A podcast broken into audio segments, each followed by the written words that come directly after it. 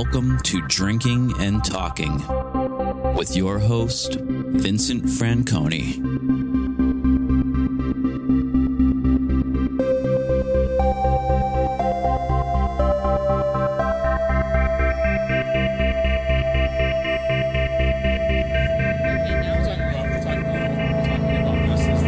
This is Vince again at Cooning's Bar. Welcome to Drinking and Talking number whatever, I don't know anymore. And today we are drinking and talking with Hannah Gamble. Hi. So Hannah and I have met once before this, and that was at a reading, right? That was right. And uh, Hannah heard that I had a podcast, and I don't remember if I asked you, or you asserted yourself. No, I asserted myself. That is how I do it, and I love podcasts. So I was just like, "Hello, I would like to be on your podcast." Because podcasts are like a big part of my life, so of course I want to participate Lovely. in the things that I love. And she signed uh, the book of hers that I bought, uh, which I read, and which I gave good reading on Goodreads. Just saying. Thank you. Well, I should on Amazon though, because isn't that like the way it works? You have to give good ratings and ratings on Amazon to like get people attention and stuff. it really helps. It, I'm so uh, happy and excited whenever I see that someone has written a good review.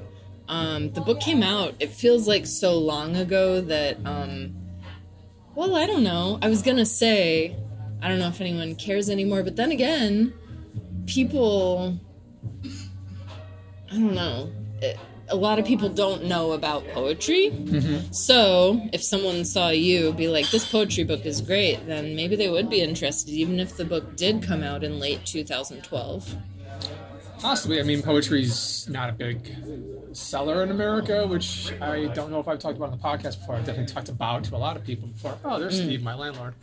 Um, but it's a thing that any attention you can bring to it is good. I know the Amazon thing is a weird one because my publisher, who's an incredibly small publisher, said if you get uh, X amount of reviews, like the more you get, the easier it is for me to like take out an ad and like pitch your book to book bloggers. So it's sad, but like Amazon really yeah. controls the scene these days. Like you need to get attention there for like outside sources to view your book as legitimate, which sucks. I believe it. I totally believe it.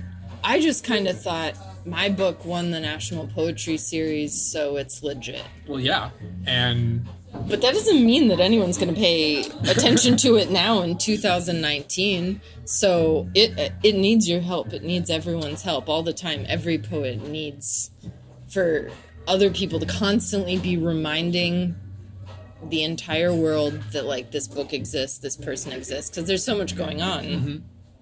So, yeah, thank you. I'm glad to help. And you wrote in the book uh, when you signed it that you were going to come on my podcast and talk about some freaky shit. Oh, hell yeah. So I'm glad. That's why like, I'm really happy that you are now here, so we can talk Yeah. about some freaky shit. Oh, yes. However, that is defined. I'm excited. Well, I was just talking to my sister on the way here. She just a few months ago moved down to New Orleans and she has realized like that New Orleans is an incredibly hedonistic place where you enjoy the senses and you like celebrating and food and drink and people and music all just very important. Um, and she was like i'm a hedonist. I just realized i'm a hedonist but like this word has a bad connotation. But i was like yeah but does it everywhere? I need to figure this out because i've been calling myself a hedonist for a long time because i'm like what's the problem with enjoying the things we were like born with? Being able to like feel stuff on our skin and like taste things on our tongue and like like when things are pretty colors or cool textures like what's that's what hedonism is to me is just like enjoying whatever the hell. So i don't think that's morally irresponsible. That's like being a to use biblical language a good steward of what you were given. And your Just family's use it not up. Catholic? no. Okay, because if they were, that would make more sense to understand the shame of hedonism. right But uh, Well, no, don't get me wrong. My family was, I was raised in Nashville, Tennessee to fundamentalist Christian parents, mostly my mom and my dad, just kind of went along with it until they got divorced. And now he's much more like into the Tao Te Ching and just kind of like meditating. I think he might consider himself some kind of Christian, but very like against current like Republican Trumpian Christianity or whatever. Um, but yeah, no, I was raised with an intense uh, sense of shame about uh, my body and um, just anything that could be any fun ever. um, but so I think my sister and I, and probably my other siblings have, as well, have just worked hard to like get away from that and reject that and say, well, all of this is really good and nice. Um, I mean, just to like get excited about like a beautiful bowl of ramen or to just know you're gonna feel really sleepy and fuzzy when you smoke some weed or to like whatever sexy i mean you know i told you when you asked what i like to talk about like i do like to talk about sex a lot mm-hmm. and uh, so i think that's just an important part of enjoying life and so on so i don't know my sister and I and others of our siblings, we not the one in seminary. There's one in seminary. He's not where we are no. at in terms of the drugs and the but sex. He, he may get there. It just is a weird path towards. Right. Everybody's on their own, doing their own thing, on their own journey, so to speak. So I mean, you know, Hello. maybe the day will come. He enjoys a a pipe filled with tobacco. That's sure. the thing he enjoys. Yes. He enjoys scotch. He enjoys the company of dogs. That's very pleasurable. Oh, yeah. I saw you have a picture of a dog on your phone. I uh, do. This is uh, my last dog, the great. Oh, there he is walking in the door. My wife texted me then. This is my dog who passed away, Aww. and I have not uh, replaced this photo, even though I have another dog who I post photos of constantly who looks like that. Oh my god, is he a chihuahua? Yeah, both are chihuahuas. although he's mixed with a papillon. So he has Ooh, I love crazy papillons. butterfly yes. ears. Uh, he's very he's made an appearance. He, he hates me. Oh, he hates everybody but my wife and myself. I wonder if he would hate me. I'm very curious. He might, he but might. well, only he only hates people who come into our house. He's usually mm. friendly to people outside of it, oh, except Jeff he barked at because he remembers you yeah. of coming over and having the audacity of like walking into his apartment. Oh. So I could I could Taking enter the apartment. Right. So even if I ignore him, my trick with dogs, getting dogs to like me, is that I always ignore them when mm. I hmm. enter their space. Like I say hi to their parents or whatever, and maybe I'll like put a hand down or say like hi dog, but like I really ignore them a lot, and it's really good because they, they really like it.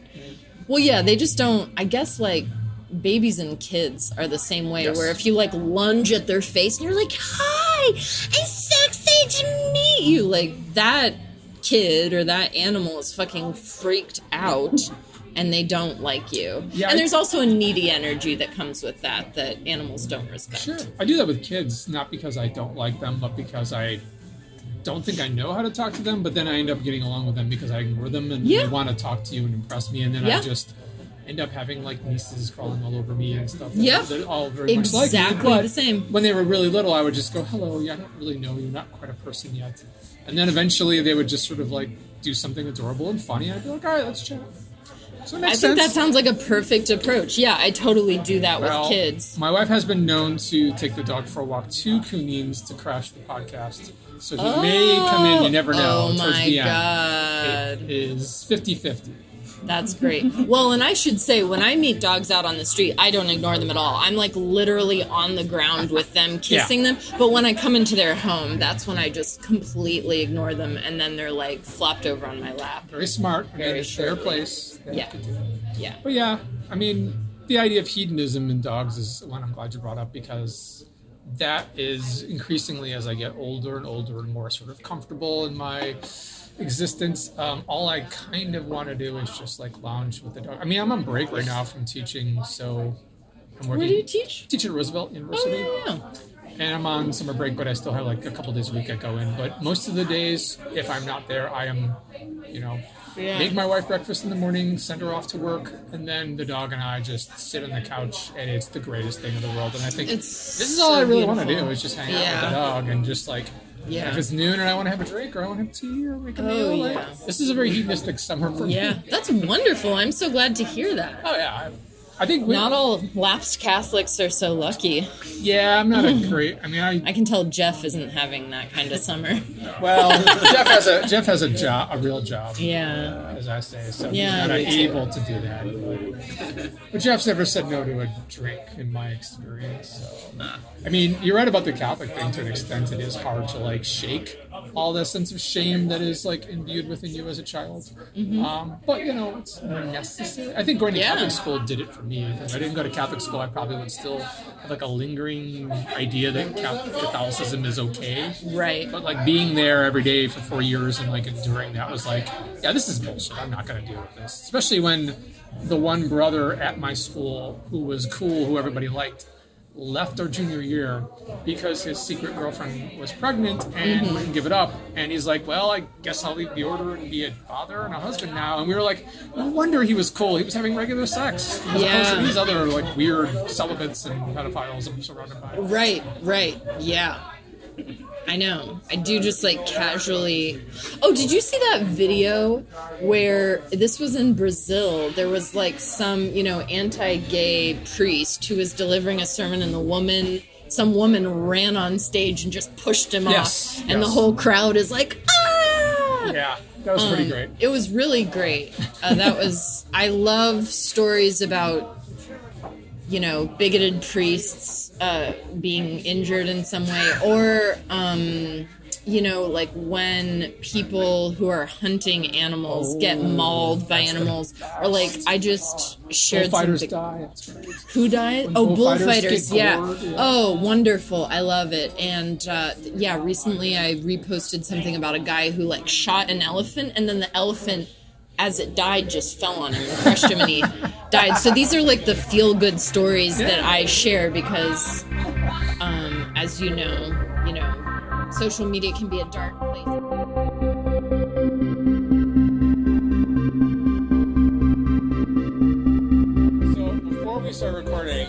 Mentioned how I got feedback about my cussing. I know have we sworn yet? Have there been any cuss words yet? I think I did just like exude sort of an impassioned fucking, you know, at some point just to italicize something I said, but I think just once. Um, I think mainly it's just good, yeah, for like verbal italicizing and rhythm and stalling. And Probably. actual accurate representations of how people talk. Well, Whereas I think like often when we exclude those words intentionally, that's when it sounds more false to me. It's just- Probably. they just swear. They just fucking swear. Just Yeah, yeah. Roger Ebert wrote a review about I think Casablanca or not, I'm probably about like Goodfellas or something where there's a lot of cursing, and he said like if in the scene in Casablanca where it's Paris and Rick looks at the note that says that Ilsa took off and left him and she's not going to join him, if he would have looked at that and gone, fuck. Yeah. like, I would have totally bought that. Like, it would have been normal. Yeah. So it's just how it is sometimes. I think so too. Well, yeah. Okay. So you had mentioned you wanted to talk about my podcast at some point, and here is Yes. or not podcast. I'm sorry. You do the podcast. I don't. I'm doing a web series, Web series.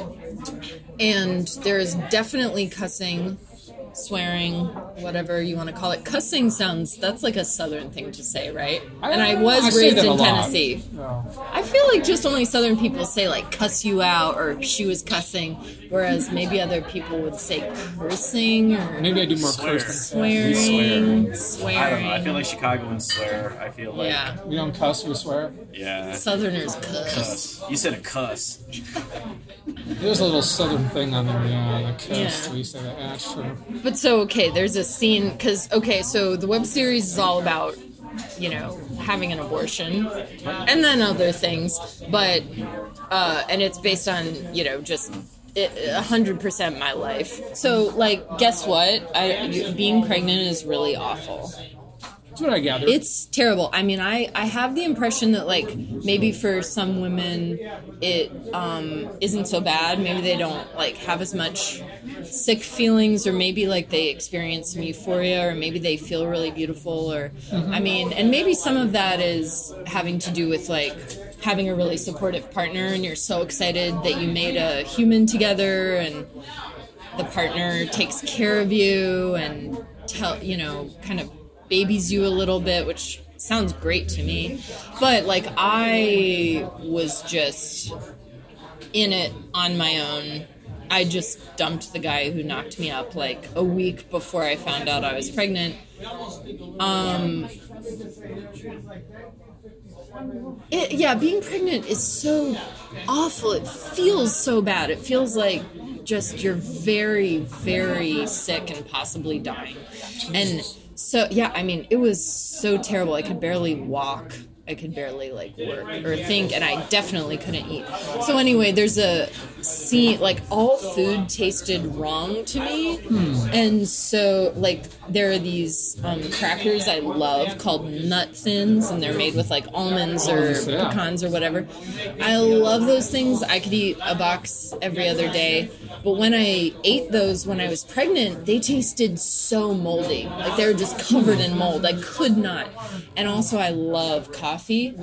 I am one of those people that I would literally drink decaf coffee like just for the flavor if I didn't want to. Yeah, I mean, I just love coffee, but while I was pregnant, it tasted just like so gross. So everything just tasted spoiled and dirty and kind of stinky, like it was just awful. So I have, anyway, this, I promise, is related to swearing because there's a Quite all right. scene in the web series where, like, the actor who's playing me is like trying to eat things and so they like coffee's terrible crackers are terrible and then they like arrive at just like a slice of apple just a goddamn slice of apple. And so then they like bite it and then they're like pull out and then like god fucking damn it! And you know like smack the table.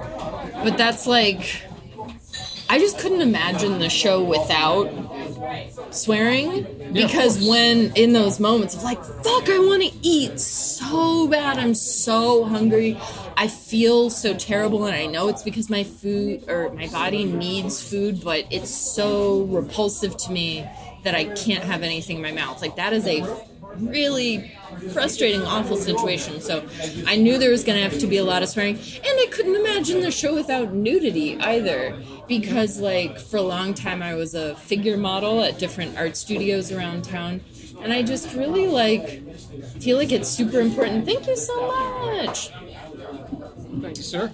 um, I feel like it's important to have like instances of non-sexual nudity in the world because if the only time that people ever experience nudity is when they're having sex, then every time you see like someone's tit out or something, you're like, "Oh, cool, that's for me. We're having sex Right. now."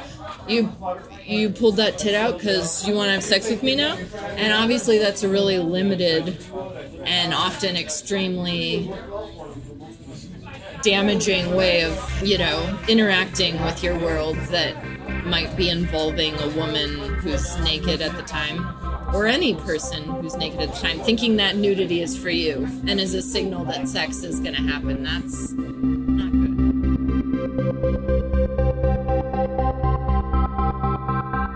No, it's interesting to consider because I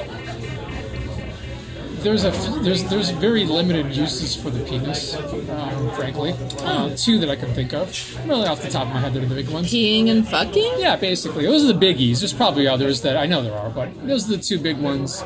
And Holding your keys? Well, I don't know. It gets harder at my age. Joke. um, but I mean, the, the thing that's interesting about that is like, okay, for a woman to say that is fascinating because there's this epidemic, we'll call it instead of phenomenon, of men sending dick pics.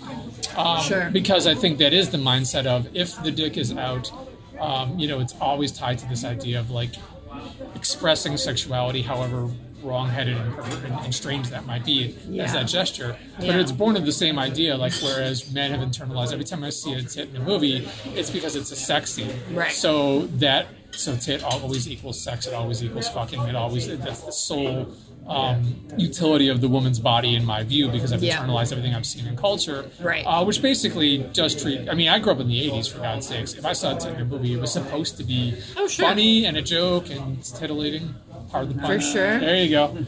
But it's like I, I think that is what what leads men to think like you know these body parts are solely assigned to this thing and therefore like why wouldn't everyone woman want to see my cock because i want to see all their tits Right, right, right, right. what a thing to hear out of context Yeah. Well, I was thinking a few years ago that like the world would also be better if in restrooms we all just like if men and women and non-binary people if we all used the same restrooms and all just peed and shat and vomited Yeah. in stalls next to each other because I remember this guy who's like a boyfriend of one of my friends in college. He was kind of a rockabilly dude, which like, ugh. I'm already like doubting your judgment there, buddy. But anyway, he did look good in leather. I just burped. That was cool. awesome speaking of body parts and functions and things I guess that's what happens with hard seltzer. I'm gonna be just like fizzy. burping. It's Yeah. really fizzy. So there you go. I don't mind. I'm pretty shameless about burping, but I hold all my farts in forever and ever. it's good Yeah, I think it's a good. i think that's a good call burping Yeah. is Who cares? They don't usually smell. no and you know it's there's a It's fine. mildly interesting thing about them Yeah. Well, so this rockabilly guy, he was like, you know, sometimes when I take a shit, I don't think he said take a shit, but he's like, I'm in the bathroom and I've done my deed. He's like, I will turn around and view what I have done, as I believe all humans do. And I think he's right. I always look at my poo. And he's like, and when I see that pile of poo, I cannot believe that something this foul could ever come from a female body because women are so nice and they are pretty and they are soft and they smell good.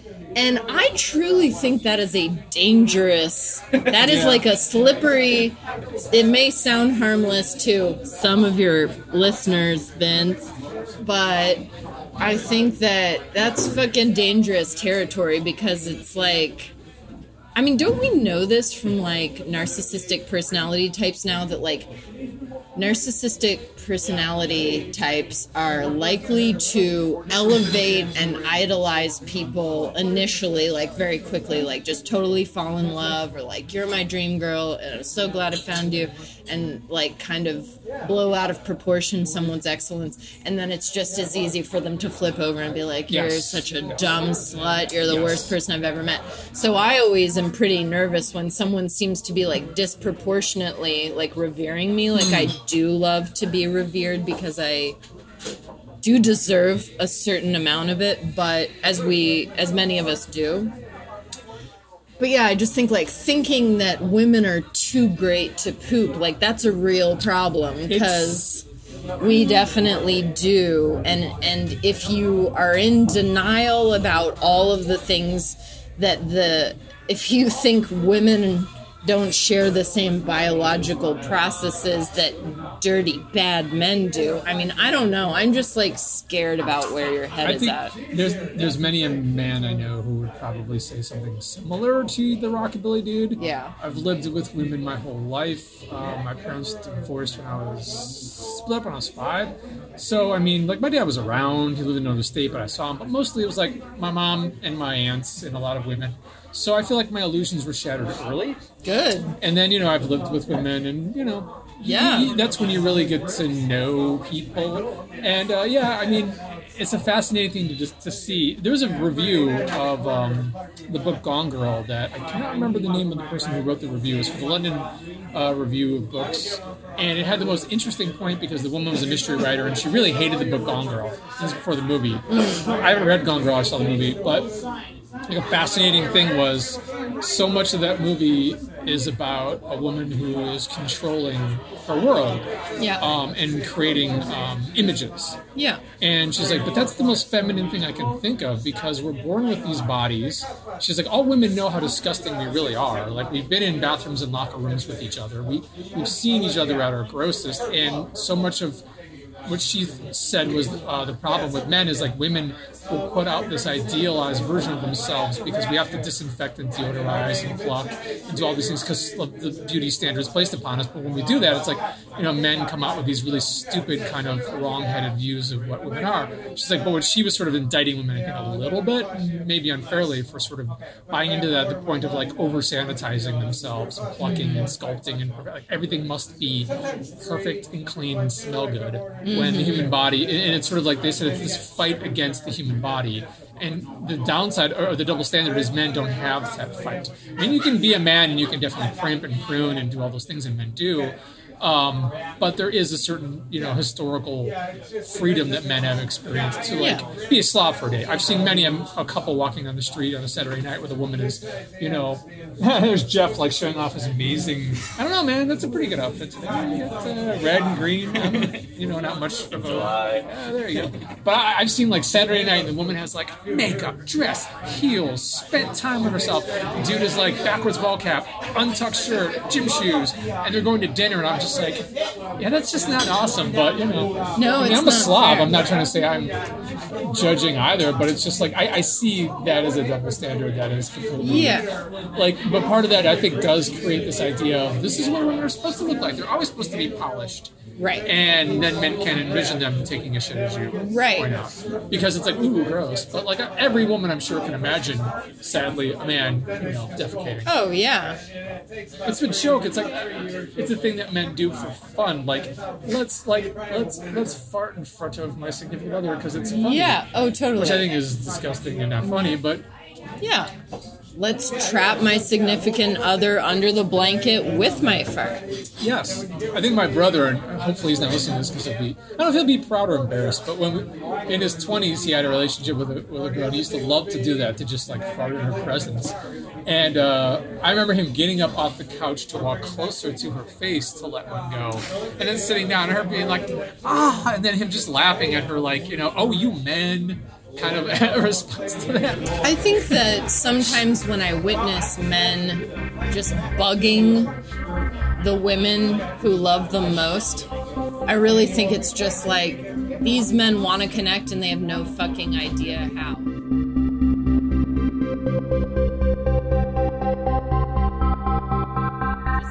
Really sad story, the story of men. Um, Well, it's, just how, it's how we connect. I mean, playground, you Right. like a girl, you Right. tackle her, or you push her. And someone, I don't know where that idea comes from, but it's so bizarre how many men I know in their 30s who still will kind of just like be saying mean things. And I'm like, why are you being mean? And they're like, I'm just teasing. This is how we connect. And I'm like, this is just mean. Like, why don't you try saying something nice to me? Um, but yeah, I mean, I think it's an issue of socialization because obviously I've known some very sweet little boys who were, you know, kind of forced to quote unquote toughen up. I mean, like my brother Josiah, who I think is a very heterosexual man who loves, uh, I mean, he's an electric, no, chemical engineer. As a child, he loved dump trucks and planes and trains. He loved mechanics and machines. That might be redundant, I don't know. Let's just go with it. But he also, you know, like my mom had two more children after she had Josiah, and Josiah would like hold a baby doll up to his chest to sort of like mimic the breastfeeding that my mom was doing. And there's just like nothing wrong with that. But if he was in preschool, like I'm Oh, sure God. someone, probably even, you know, it could have even been his preschool teacher. Absolutely. And I say if he was in preschool because we're actually all homeschooled. Ah. Um, but you know, yeah, I know mothers who are raising their children to just sort of be able to express their gender however they want. I mean, the kids.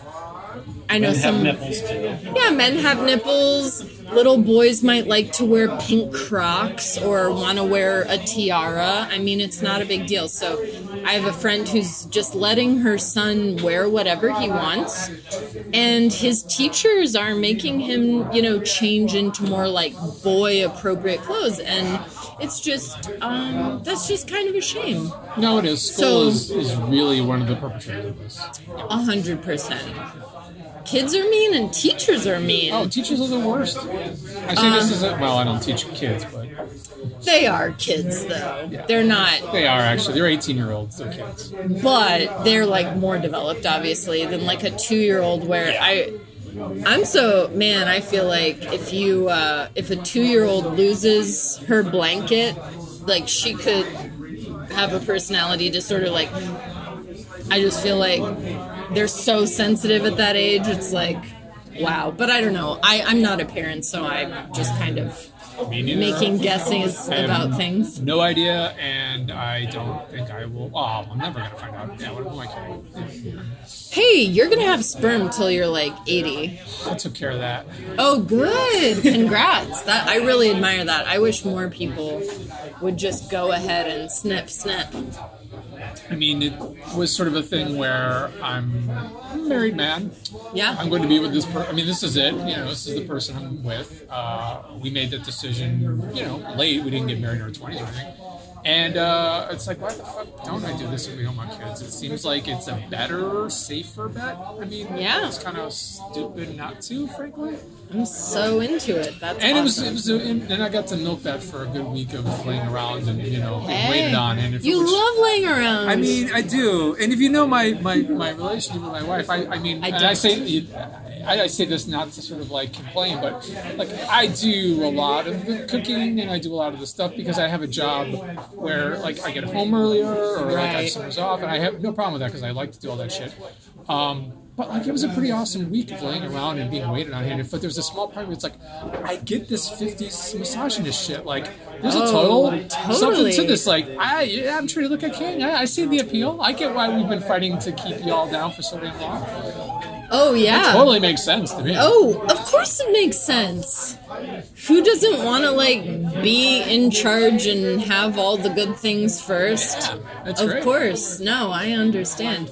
But I was thinking also another way to even look at it is even if someone just treated me like how I used to treat my dog or how I treat any of the dogs that I like take care of now cuz like I had a dog and she died about a year and a half ago and I just was like I don't even I can't handle another dog, but I love dogs so much that I want to be around them all the time. So I started just like pet sitting for people. Mm-hmm. And so I'm around dogs a lot and I love them. So if people even just treated me like how I treat dogs, like petting me, snuggling with me, talking to me, sitting outside with me, providing me with food. I love it when people feed me because I don't really enjoy cooking. It's not one of the ways I like express myself or even really express love usually.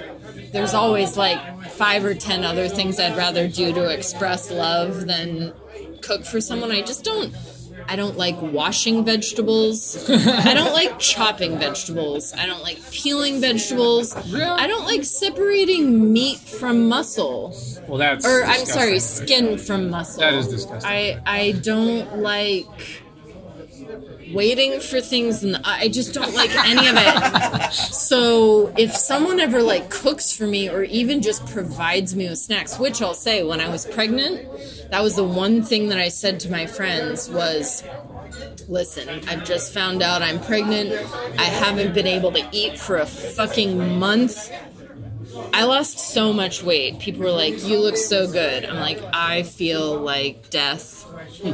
um, so I just emailed all my friends and was like, "I need help eating," because I had noticed, like, I had met up with a friend I hadn't seen in a while, and we met up at this little luncheonette in Wicker Park, and I noticed that when I was talking to her, happy to be with her, somehow the distraction of her beautiful personality I could just kind of eat without feeling like I was gonna puke. And I, I will tell you, I never actually vomited while I was pregnant. Really? I never vomited. I just felt like I was gonna hmm. vomit 24 7, and it kept me from eating. And since food always tasted spoiled or rotten, I just didn't fuck with it. But yeah, I noticed okay, if I'm with friends, if it's a social event, I somehow can manage to get food down. So I just, asked my friends over email, like, would you make lunch dates with me? Could we have dinner together? And friends would also just like bring me by smoothies because I could do like smoothies and soup and olives. That was about it. Smoothies, soups, olives. So actually, like the night before my abortion, we had a little dinner party, and this is something I like tried to recreate in my web series. That we just had a little dinner party that was like abortion party, and one of my friends made like a kale and white bean soup, and another friend just brought like so many olives. And uh, I actually made like a gluten free Bundt cake. Wow. Uh, yeah. You baked? That's impressive. Well, with a mix. Well, Oh, and by the way, though, here's a little tip from me to you. My sister is a chef, my sister Lydia, and she, I believe it's her. I think she said that literally cake mixes are the only things that, like, don't fuck with making it from scratch. Just buy a goddamn cake mix. It'll be perfect every time. I don't like. I love cooking, but I have no patience for baking. Mm. I don't like anything we have to follow the exact measurements. Right. So that's just me. Right, when I was a child, that's funny because when I was like nine years old, ten years old, I actually loved baking and I would make like cookies and cakes. I made scones when I was like 10. I just found it in a cookbook. Like, scones had not really even entered America yet, but I was like, what are these scones? So I loved baking when I was a child because I had no sense of my own agency. I was like, con- I was literally beat into submission by my mother, and I just, I was a very willful, strongly personality child, but the whole entirety of my like childhood existence was my mom being like no like less agency less will less ideas less desires you know i guess i should say fewer but still Because you can count them. because you can count You them can, I don't think I can count desires, but okay. So I think less even works. if they even if you could keep counting them till the day you died just the fact that they're there's a number. Yeah, that they're distinct units rather than like we wouldn't. Well, no, rather than like a collection, like a glass of beer. Right. Couldn't say like m- many waters. We could say many bottles of water.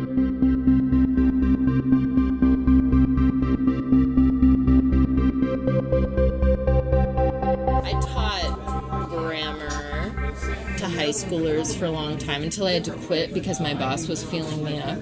Jesus. I Christ. wish I had like recorded the things he was doing and saying to me so I could like sue him or something, but honestly, I think he might have been close to a millionaire. Oh, you fucked up. You could have definitely. No, but he was, I think, also a literal psychopath. So I think his like. I had seen other people sort of try to mess with him, and then him like hire prior, private investigators to like take them down. Yeah. Oh yeah. Okay. You I didn't fuck up that. I think his level of like vengefulness and then the money that he had to put towards that vengefulness, like the best I could do was just escape. Just walk away. Yeah. It's sad. It's It- yeah.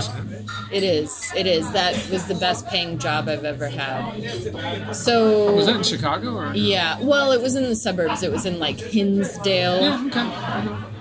That's something that like I want to make sure every human man and women who haven't experienced sexual harassment, I want to make sure every human on the planet understands that like sexual harassment is literally it fucks with your ability to survive on a very basic level. It's not just like an annoyance or an inconvenience, Right. but like the number of times I've had to quit jobs because my manager or boss was harassing me it's like literally almost every job I've had with a male boss. So think about like how much money I haven't made by constantly starting over. Oh, I work at this restaurant for a month and then my boss is like telling everyone in the kitchen he's gonna like fuck me.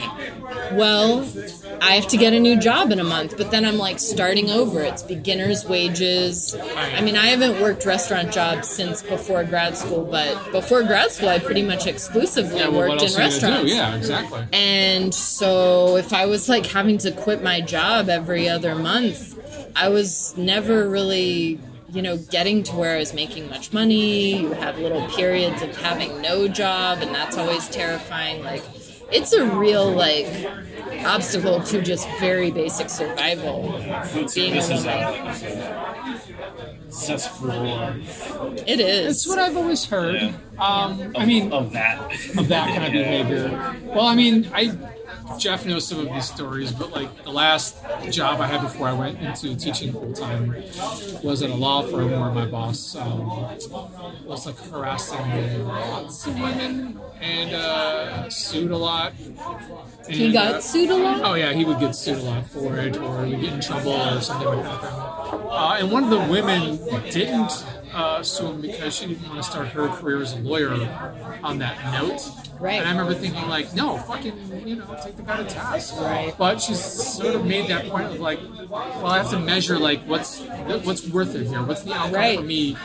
And you know, is it easier to just walk away? And if it's easier Right. to walk away, Yeah. uh, which is pretty sad. It's terrible. But yeah, absolutely. Like people, and not just men, women are incredibly misogynistic as well. But people, almost always, even today, if someone is like, you know, this guy assaulted me or this guy raped me, there will be women and men who will be like, ooh, she's a troublemaker. Oh, Yep. she's kind of crazy though. Oh, she just wants attention. I mean, it's still like so prevalent. So Which I is- understand. I mean, this kind of gets a little bit back to where we started, but like the idea that there is so much evidence to bring to that conversation, if one was just to look at facts and statistics, how many women make shit up versus Right. should be it, but Yeah. like the very idea that that doesn't really penetrate the conversation. Like you can come at people with all of that evidence and all that facts and all that data and empirical evidence, and they'll still be like, "Yeah, but I heard this thing about a friend of a friend of a friend of mine who had some woman who lied because she was just being a bitch." Right. I read a really interesting article about here are here is the profile of a woman of a woman who is most likely to lie about being raped or assaulted. Jesus. It was very interesting, um, and I found it really informative. So they were saying, you know, based on our research, the only women who actually will say, will falsely accuse a man of assaulting or raping her, is a woman who kind of has been a fraudster for like most of her life. A woman who's committed insurance fraud, a hmm. woman who has like stolen a bunch of stuff, like just someone who generally lies for to, for monetary purposes or is kind of like a petty criminal, but always strictly related to fraud. Like, oh, I slipped on that ice, I'm gonna sue you, Big Lots, or whatever. That, like, those women would say he touched my butt, even if he didn't. But in terms of like a quote unquote normal woman Yeah. who never had tried to like sue uh, a dry cleaners because the steam gave her a headache or something.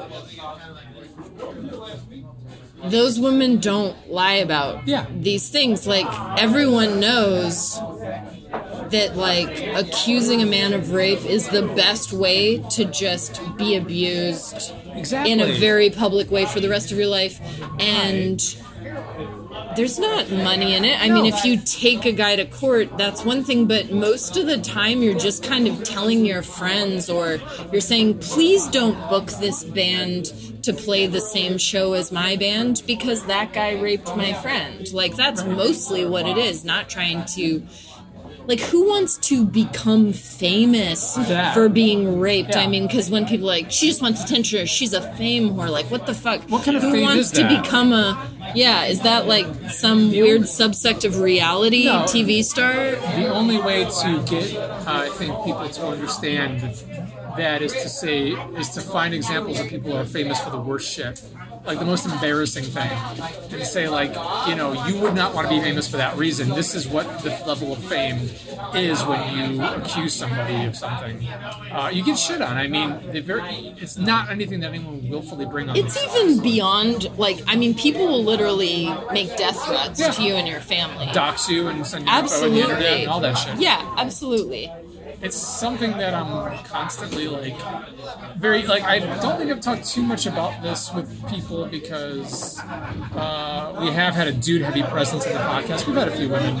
Um, the last couple have been women. I'm trying to have more women on uh, because I think it's interesting. I, but like one of the things that like in the last few years has been very fascinating for me to talk about with every woman I know, every man I know too, is the idea of like those sort of things that, that, that like the idea of like the culture we're living in now and how responsive or irresponsive it is to these issues that are so fucking prevalent and so fucking old and established. So in the era of Me Too, it's really fascinating to talk to my male friends more than my women friends in a way because I'm sort of trying to figure out where they're at and what they think about all this. Because no woman I know is like it, it- that I know personally is like, well, the Me Too movement is bullshit. Um, the French feminists, perhaps, Yeah. uh, are saying that. But like a lot of the men I know will probably either go one way or the other with this. But like the conversation that's fascinating is like, well, have you done something? Have we done something that's been fucking sketchy in the past and gotten away with it? Oh, and yeah. like, can we reckon with that or can we have a conversation? It's a fascinating conversation to get into with men, frankly, uh, because like one of the things that like one of my oldest friends, who I won't name, uh, who's very sort of, I don't know, he's taken a very conservative turn in later years, has sort of like said on times at times lately. It's just really fascinating to hear because it's like a view into like defensive male mindset, of which you know men, um, myself included, are always going to have a little bit of that. It's a knee-jerk reaction, and you know, looking beyond it is all we can do.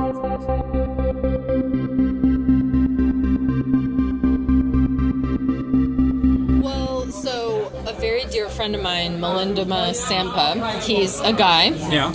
um, and he has said very wisely. I think that every cis man is falls somewhere on the spectrum of rapist, and what he means is every cis guy has pushed it when they shouldn't have pushed it. Well, yeah. Yeah, and every cis guy has seen what they can kind of get away with. And every cis guy has acted more on their desires and sort of pushed, like, disregarded or rationalized away the comfort level or the true level of desire of the woman that they were engaging with. I mean, as men, we sort of have this idea that even those of us who, you know, might feel like, well, we're not abusers, we're not assaulters, we're not going to do anything, we're not terribly, terrible dicks, Yeah. we will hear a very hard no and go, oh, okay, no. But I mean, prior to that no, there Right. could have been three to five cues that we don't pick up on. Absolutely. Is the thing. Absolutely. And I think that some of that is also like I think men are socialized to like be persistent. Like if you're Yeah, oh, really in love or if you really want it, Oh, you know, oh, keep trying, man. I was So- always taught like go outside the girl's house with the boombox, like two seconds. say Exactly. Play that fucking Peter Gabriel song. Exactly Eventually, right. she will come around. and that's fucked up, but that is what you guys were Oh, taught. absolutely. And I had a very interesting experience in November where I was, I guess I shouldn't name my friend. Let's just call him um, Peter for the sake of anonymity. Sure. So we went out dancing and we like have a sexual romantic relationship, he and I. Um, and we were going out dancing at the beauty bar and this woman well really these two women kind of like seemed really interested in us one of the women was really interested in me and one of the women was really interested in peter. And so we weren't like trying to like have a group sex experience but it did basically turn into these two women coming back to peter's place with uh, with him and with me and it was really interesting to observe the different ways in which Peter and I were trying to nego- like sort of navigate the really? situation. Really? Because well, you know, so on the one hand like I was like the woman who was interested in me was almost 10 years younger than me. So my initial thing when she was like kind of feeling me up at the bar, like she even at one point just straddled me and started like making out with me like on the edge of the dance floor. And my initial concern had been like, well, I want to make sure she's not just like insanely drunk. Because you know, a women because we've been treated like prey. I think that even though like I'm attracted to women, I'm always very nervous about hitting on them because I don't want any of my behavior to come across as predatorial, especially if they're younger than me or even physically smaller than me. Sure. I feel like, you know, I'm so aware of like the advantages I might have and then I'm like nervous about that or whatever.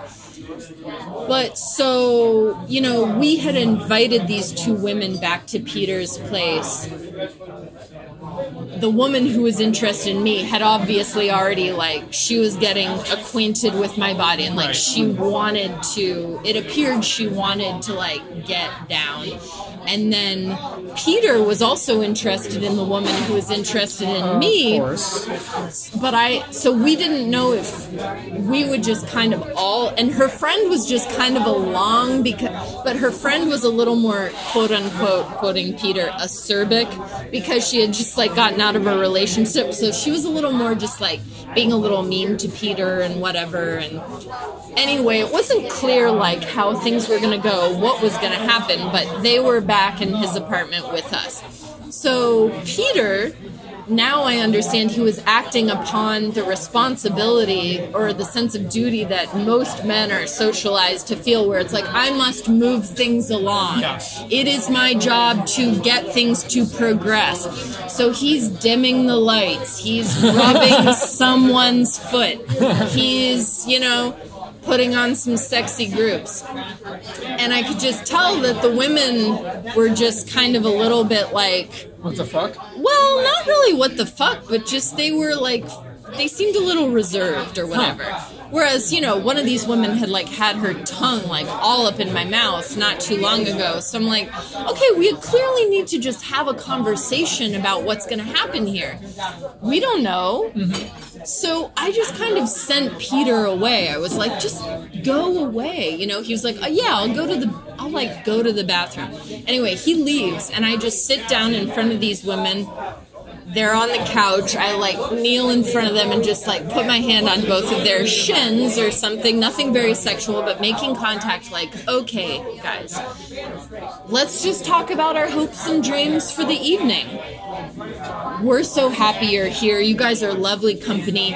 If all you want out of the night is just to like listen to some music, like have some more drinks, that sounds great. You guys are lovely company. You're we're so glad you're here. It seems like you might want other things to happen too, but let's talk about what those might be. So the woman who's interested in me says, Well, I don't want to have a threesome with you and Peter. I'm not here for that. I'm like, Okay, that's great information. Then they say, You know, we don't want to have sex with each other. We've been friends since high school. We don't want to, like, be Yeah. all just in a big mess of boning. So I'm like, Good to know. So I'm like, okay, so, and one thing they said that was really interesting was they were like, we, oh, well, I said, what do you want? And they said, like, we just want to have fun and we don't want to feel pressure of any kind. Like, very cool. So I don't even think they were talking about pressure like, we don't want to, you to grope us or we don't want blah blah but they were really even just saying we don't want to have the sense that you have a specific agenda hmm.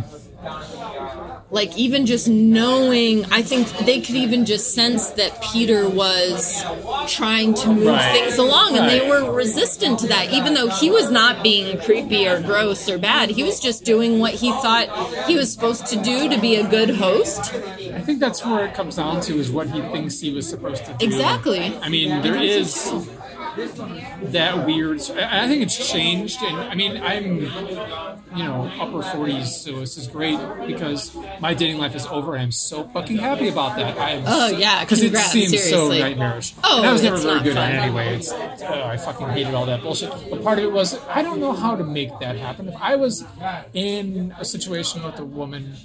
And I'm like, there was always that feeling of like, well, I do need to dim the lights now. I do need to put the music on. Right. This is my job. And I'm not a take charge guy. I don't Right. want to fucking do that. So, Right. you know, most well of and the time neither it's is like, peter eh. he's a libra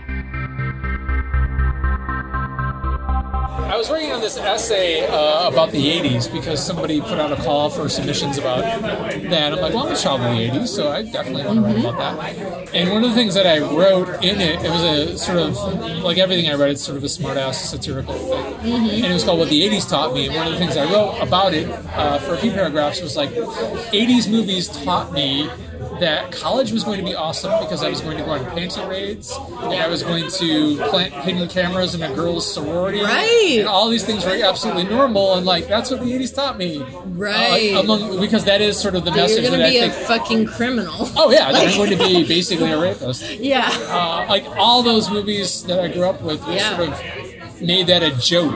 Right, Of right, like, hey, here are the nerds crashing this Right, party and right. doing this thing, and Yeah. here's this guy with a drunk girl, and he has like the angel and the devil whispering in his head of like, what do you do? Do you fuck her or do you leave her alone? Right, right. And uh, like that shit Commit was. rape or not? Yuck, yuck, yuck. You hey, I went to Harvard. Lampoon, blah blah, something. National Second Lampoon, City, yeah. yay! Oh right, that Yeah, thing. but I mean that was the joke in that movie. It was a National Lampoon movie, and it's like, yeah, that's, I'm 13. I see that. I'm like, well, that must be normal behavior. Right, right.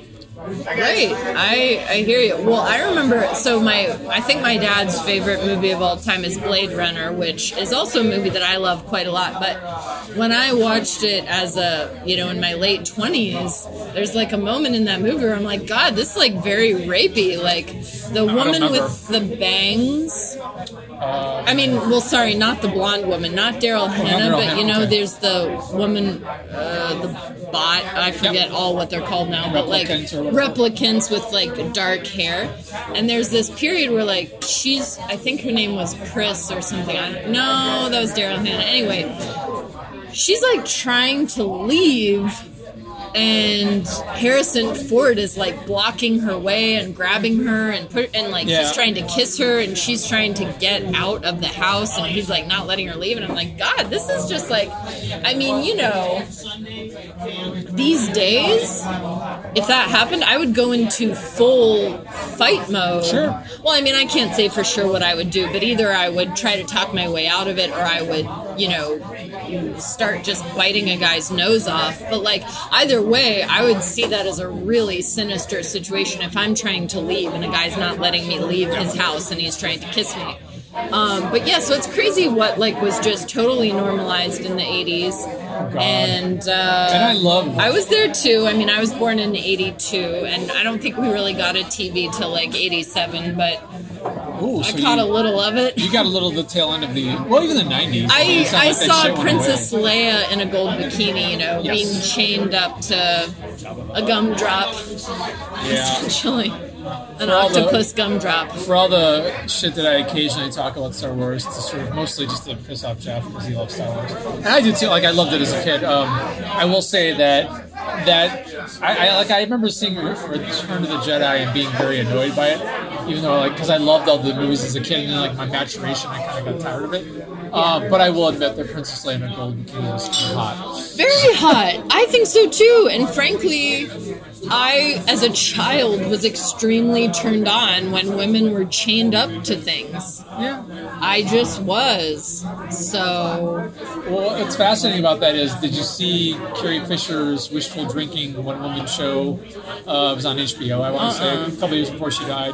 Uh, it's kind of hilarious. Carrie Fisher was fucking hilarious, especially when she talks about making Star Wars, and she said that um, in the first movie, uh, George Lucas told her not to wear a bra because he said there are no bras in space, oh my god. and she was like, "I so I didn't wear a bra." But like everybody else got to like dudes got to wear underwear. Like there are whitey tighties in I mean, space, but was was Han Solo freeballing? Is the question that we want to ask him. Was you know was Obi Wan wrapping up you know, the goods? Was there a force beyond the force? that is frankly I hate George Lucas like a lot more now because very clearly that's just a way Of of telling a 19 year old not to wear a bra. we want to see your nipples. Like there's no bras in space is about the stupidest shit I've ever heard because obviously like if she was an 80 year old woman I bet there would be fucking bras in space you dipshit. Very supportive. Bros. Also, I have to say, well, yeah, like George Lucas would be like, yeah, there's definitely bras in space if you're 80 or fat. So, you know, I watched this documentary that was all it was just called Spielberg and it was all about Yeah, I Spielberg. saw that. It was really good. Like I had sort of forgotten how many movies he did that kind of would change the fucking world every time he did them.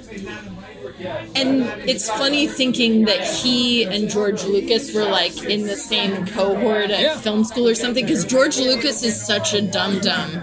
I mean, I enjoyed Star Trek. Whoops. Oops! Oh Jesus! I do enjoy Star Trek, but no, I enjoyed Star Wars. Them's fighting words. I know.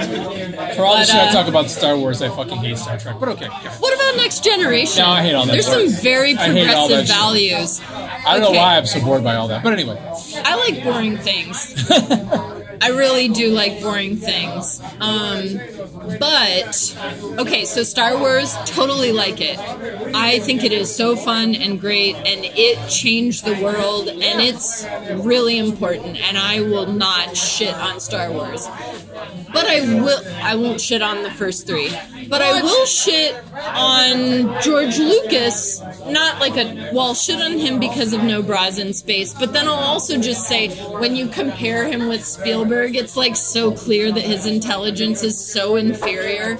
I agree. I George, my favorite Star Wars movie is The Empire Strikes Back, Yeah. and it's not directed by Lucas, so Oh, what? It wasn't? Sorry, I just slammed my uh, beer down. it was Who not. that? I don't know, but like Lucas at that point, like it was Star Wars was such a big phenomenon. The first movie, uh, and I mean, I was like five or six when that movie was out, so I was there and I was loving it, and I was into all this shit, and had all the action figures and played. And I was Han Solo. My buddy, my best friend who was blonde was Luke. It was like we were perfectly. We had a new thing to do like every Saturday, but like that became such a phenomenon that he just got to oversee that whole, I guess we'll call it universe. And I don't know who directed, I forget, but it was not directed by him. And a lot of film critics who are, you know, being mildly snobby, I suppose, which I'm going to be, will cite like Empire Strikes Back as being the best of the original three, and I would agree. And they always say like because Lucas oversaw it, but he didn't have a hand in the direction, and it's better, and it was better as a result. I agree because you know I think he uh, you know, he, he's good at what he does. He, he, he makes movies that are compelling and exciting and tap into uh, tropes. But Spielberg can do all that It's too. really simplistic. But I think, you know, I don't see George Lucas ever directing like um, uh, Munich, no, exactly. is all I'm no saying. Munich. which is a pretty interesting film. Totally, I like that. Or Schindler's. List, which I think Yeah, you know, right, is a pretty exactly. good movie. Also, I mean, okay, so just this is like such a tiny point, but Hayden Christensen is a terrible actor and should never have been made, or like no one should have tried to make him a movie star. I get that he's decent looking, but he's just the worst. So, like George Lucas. I love some Canadians. Uh, the aforementioned That's Melinda galaxy far, far away, but- Yeah, it is. Okay, like if Lucas thought Hayden Christensen was a good idea and he thought Jar Jar Binks was a good idea, like Well, he's just making bad decisions left and right. I mean, I ignore I, I, like my my ne- my cousin who is obsessed with Star Wars to an insane degree, uh, loves this, the the prequels because he was a kid, and that was like you know exciting. So I get it, like the way that I loved the original couple of Star Wars when I was a kid. Um, but objectively, you know, the first three are better, and uh, what's going on now, even though I'm sort of only half paying attention to it, is better even though I, I kind of don't care too much. But I, I like I, my wife will say, "Let's go see the Force." What is the one? Awakens, uh, stumbles around, runs and goes back to sleep. That movie. Um, The Force has a hangover. Yeah, the For- the Force makes has dinner. to walk the dog. the Force heats up White Castles, whatever. Like that movie. Uh, she's like, "We're gonna go see Star Wars because you know I like going to the movies regardless of what we're gonna see because you know it's we're getting out of the house and we're gonna sit together. We're gonna sit in the back row and eat popcorn and talk about the movie we're watching, even though we're not supposed to be talking during the film." And Jeff is going to be proud. And Jeff will be proud because we're seeing Star Wars, and you know we'll see it. And uh, my wife's little side story went to see the second. What was the one after the Force Awakens? I don't remember, but she saw that one, in uh, Mexico when she was visiting her family, and uh, was really excited to see how they how in, how she says it's better in Spanish. She just says like the word the words Millennium Falcon in Spanish come out better. How interesting. So we went to see Star Wars, and I'm like, yeah, this is fine. Like, this is not a bad time. I'm not, I, like, I shit on this for no reason. Like, this is enjoyable. I mean, there's in, there's Isn't probably there always something better though? Like, okay, did you guess, see yeah. Spider-Man Into the Spider-Verse? It's an animated film. it's rated no, PG. Guess what? It's haven't fucking so good. I've heard so many it's good so things about it. moving. It's in my queue. Like, the animation push it, watch is beautiful. it's got to be better than the last couple of. There's too many Spider movies, in my opinion. But Oh yeah, I, I had not watched any Spider-Man movie since like the first one that Tobey Maguire was in, probably in fucking like '96 or something. And then I like never watched another Spider-Man film. But then I was hearing from my friends like, this is a to be good. different thing. It is a different thing, and it's I've I found it like so impactful. I really loved it. Spider-Man and the Christopher Nolan Batman movies really reinforced my theory, uh, which I cannot support at all. But I had this theory briefly on Star Wars again, the first three, that I love trilogies, but the second one's always my favorite, and the third one always sucks. Huh? Except for with Star Wars. Well, to me, it was like Star Wars, the first one in '76 was really, you know, '77 was great and you know exciting and fun and establishes the characters. Empire Strikes Back comes back, comes out, and it's even fucking better. And it's like, how could they improve on this? And then the third one comes out, Return of the Jedi, and I'm like, don't like Wait, it. I thought you liked it. No, no, no. I like the I like the first half of it in Tatooine. Oh. As soon as they leave, as soon as Jabba's dead and Boba Fett's dead and everyone's oh. rescued, like I lo- I totally spaced out after that. No pun intended. Oh, Once so- little fucking Muppets Ewoks come on, I'm like, I don't give a shit about those. I, that's just me. Star uh, uh, Batman. I love. I thought Batman Begins was really good. I thought The Dark Knight was great. I hated the third one, The Dark Knight Rises. I thought was terrible. The first Spider-Man with Tobey Maguire is pretty fun. Second one, ah, it's really pretty good. Third one sucked worse than anything I've ever seen. Really? Godfather One is great. Godfather Two is even better. And then the third one is so embarrassingly bad. Like it's really tough to pull off a trilogy. Whoa, That's just my little working thesis. that is interesting. Actually, I don't